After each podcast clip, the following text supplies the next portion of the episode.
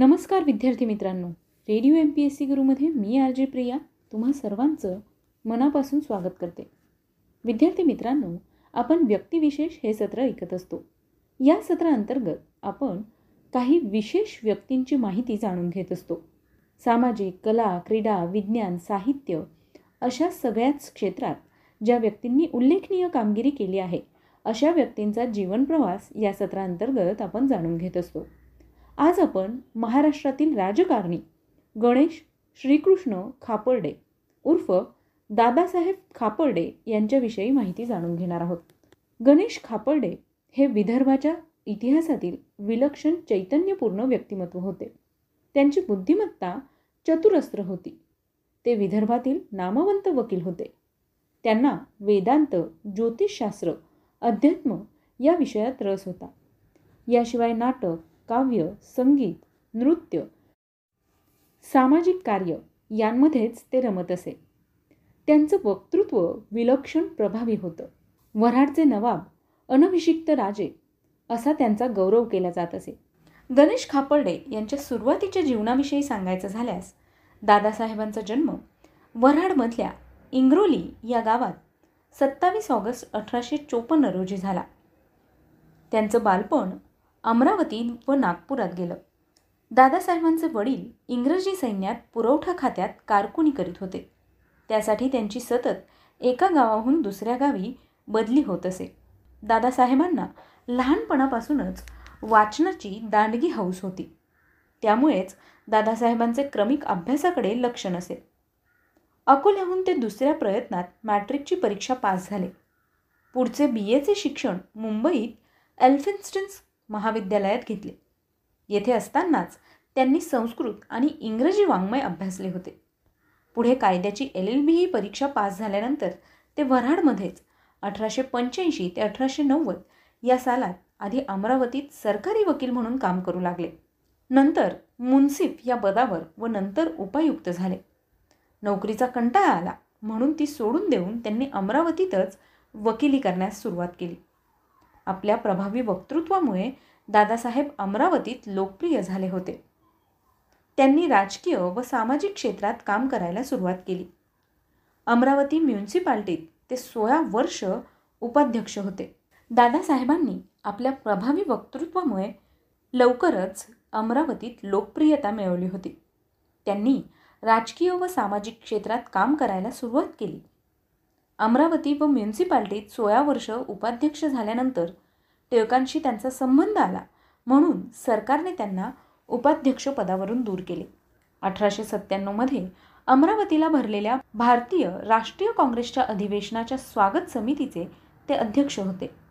कलकत्त्यात काँग्रेसने भरवलेल्या शिवजयंती उत्सवात ते टिळकांबरोबरच हजर होते.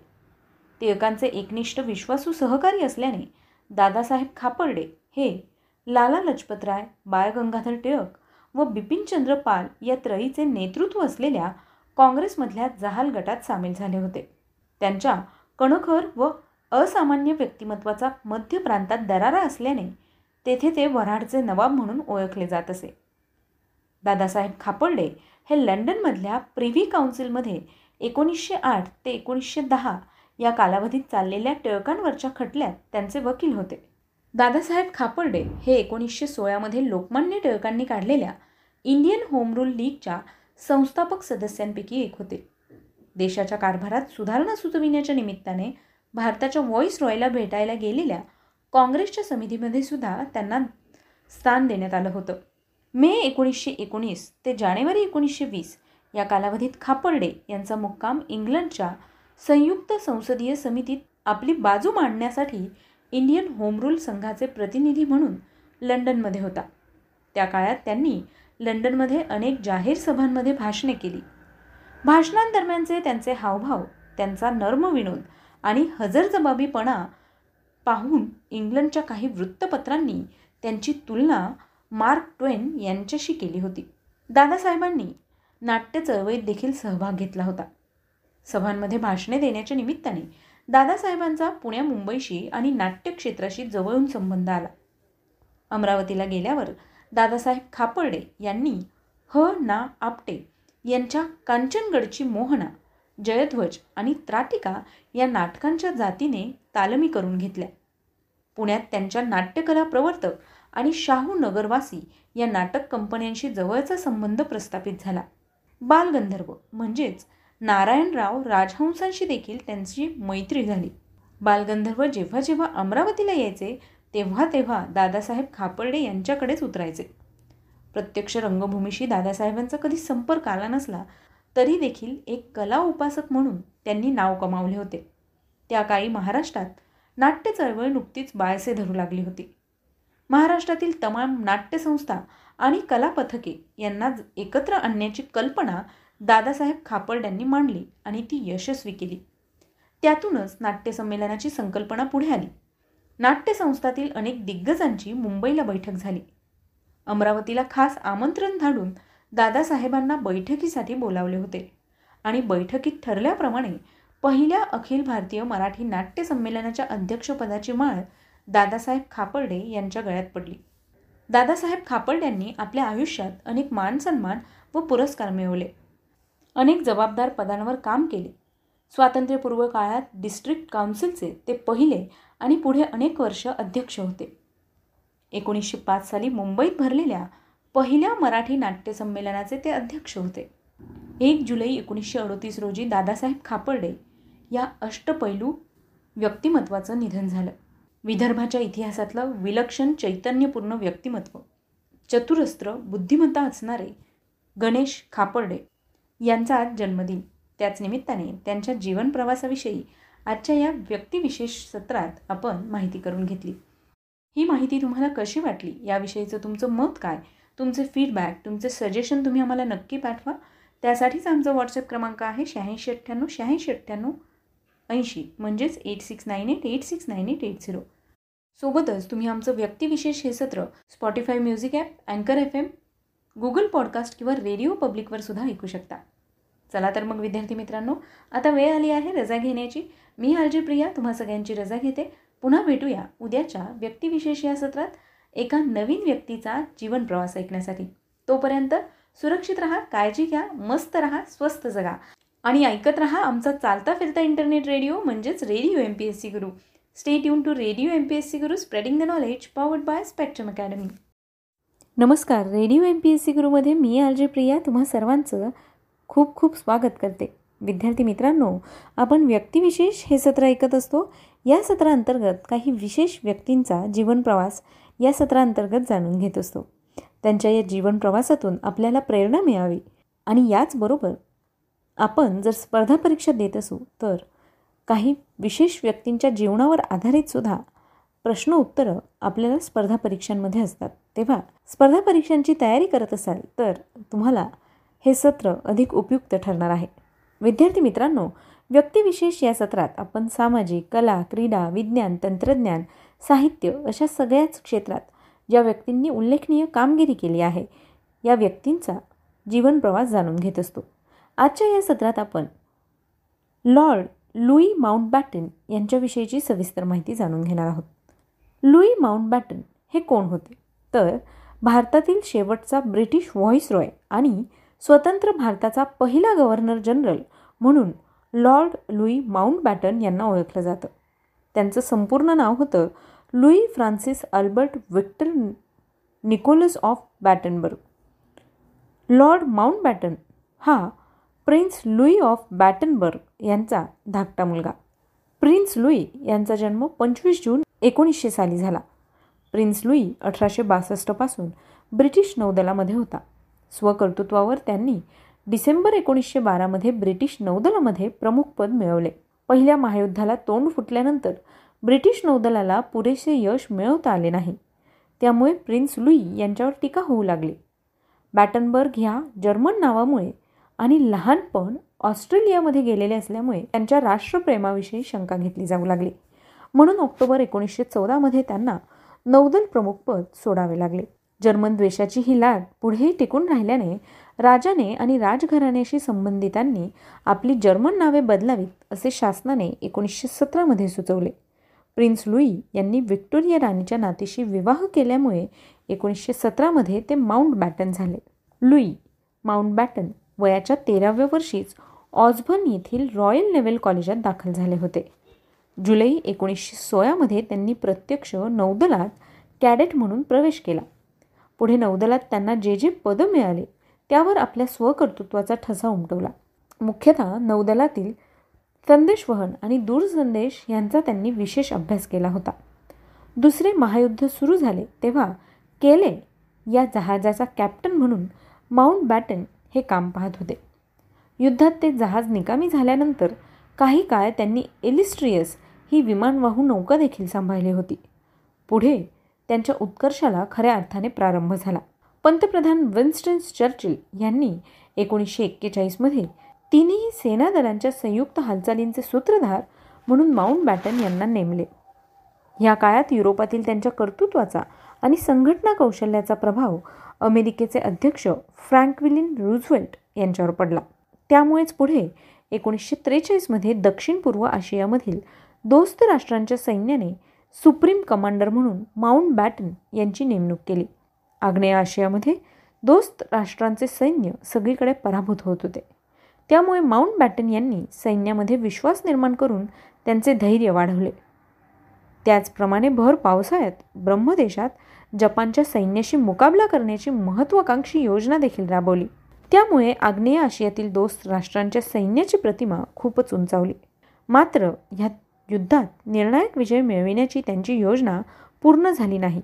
कारण दोस्त राष्ट्रांनी अणुबॉम्बचा वापर करून युद्ध संपवण्याचा निर्णय घेतला होता.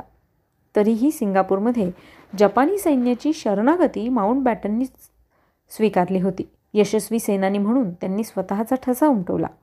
त्याचबरोबर ब्रह्मदेश सिंगापूर आणि इतर देशांच्या रहिवाशांशीही त्यांनी चांगले संबंध निर्माण केले.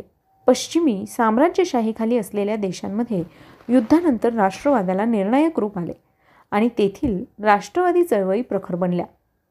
या चळवळींकडे पाहण्याचा माउंट बॅटन यांचा दृष्टिकोन उदार आणि समंजस होता. एकोणीसशे वीस ते एकोणीसशे पंचेचाळीस या कालखंडात भारतात राष्ट्रवादी आंदोलन देशव्यापी झाले. माउंट बॅटन यांच्या या उदार दृष्टिकोनामुळे महायुद्धानंतर निवडून आलेल्या क्लेमेंट ॲटलिनच्या मजूर पक्षाच्या शासनाने माउंट बॅटन यांना भारताचे व्हॉइस रॉय म्हणून पाठवण्याचा निर्णय घेतला. एकोणीसशे सत्तेचाळीसमध्ये माउंट बॅटन भारतात आले. सेनानी म्हणून यशस्वी ठरलेल्या माउंट बॅटनवर शासन प्रमुख होण्याची आणि भारतातील ब्रिटिश राजवट संपुष्टात आणण्याची जबाबदारी पडली. मार्च एकोणीसशे सत्तेचाळीसमध्ये माउंट बॅटन भारतात आले. यावेळेस भारतातील परिस्थिती अत्यंत स्फोटक होती.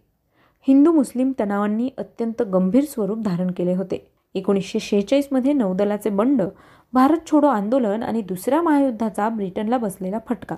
यामुळे भारतावर फार काळ नियंत्रण ठेवणे शक्य नाही याची जाणीव मजूर पक्षाच्या शासनाला झाली होती.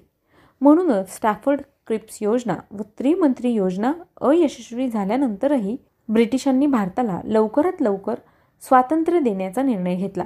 माउंट बॅटन यांनी भारतातील जबाबदारी स्वीकारण्यापूर्वी ॲटलिनच्या मागे लागून एकोणीसशे अठ्ठेचाळीसपूर्वी स्वातंत्र्य देण्यात येईल अशी घोषणा करून घेतली. प्रत्यक्षात स्टॅफर्ड क्रिप्स यांची आणि नंतरची त्रिमंत्री योजना यांच्यावरील चर्चेतून काँग्रेस आणि मुस्लिम लीग एकत्र येणे अशक्य आहे हे स्पष्ट झाले होते आणि फाळणीची अपरिहार्यता बहुतेक काँग्रेसने स्वीकारली होती. माउंट बॅटन यांनी प्रत्येक नेत्याशी स्वतंत्रपणे प्रदीर्घ चर्चा करून जवळजवळ सर्वच नेत्यांचा विश्वास संपादन केला होता.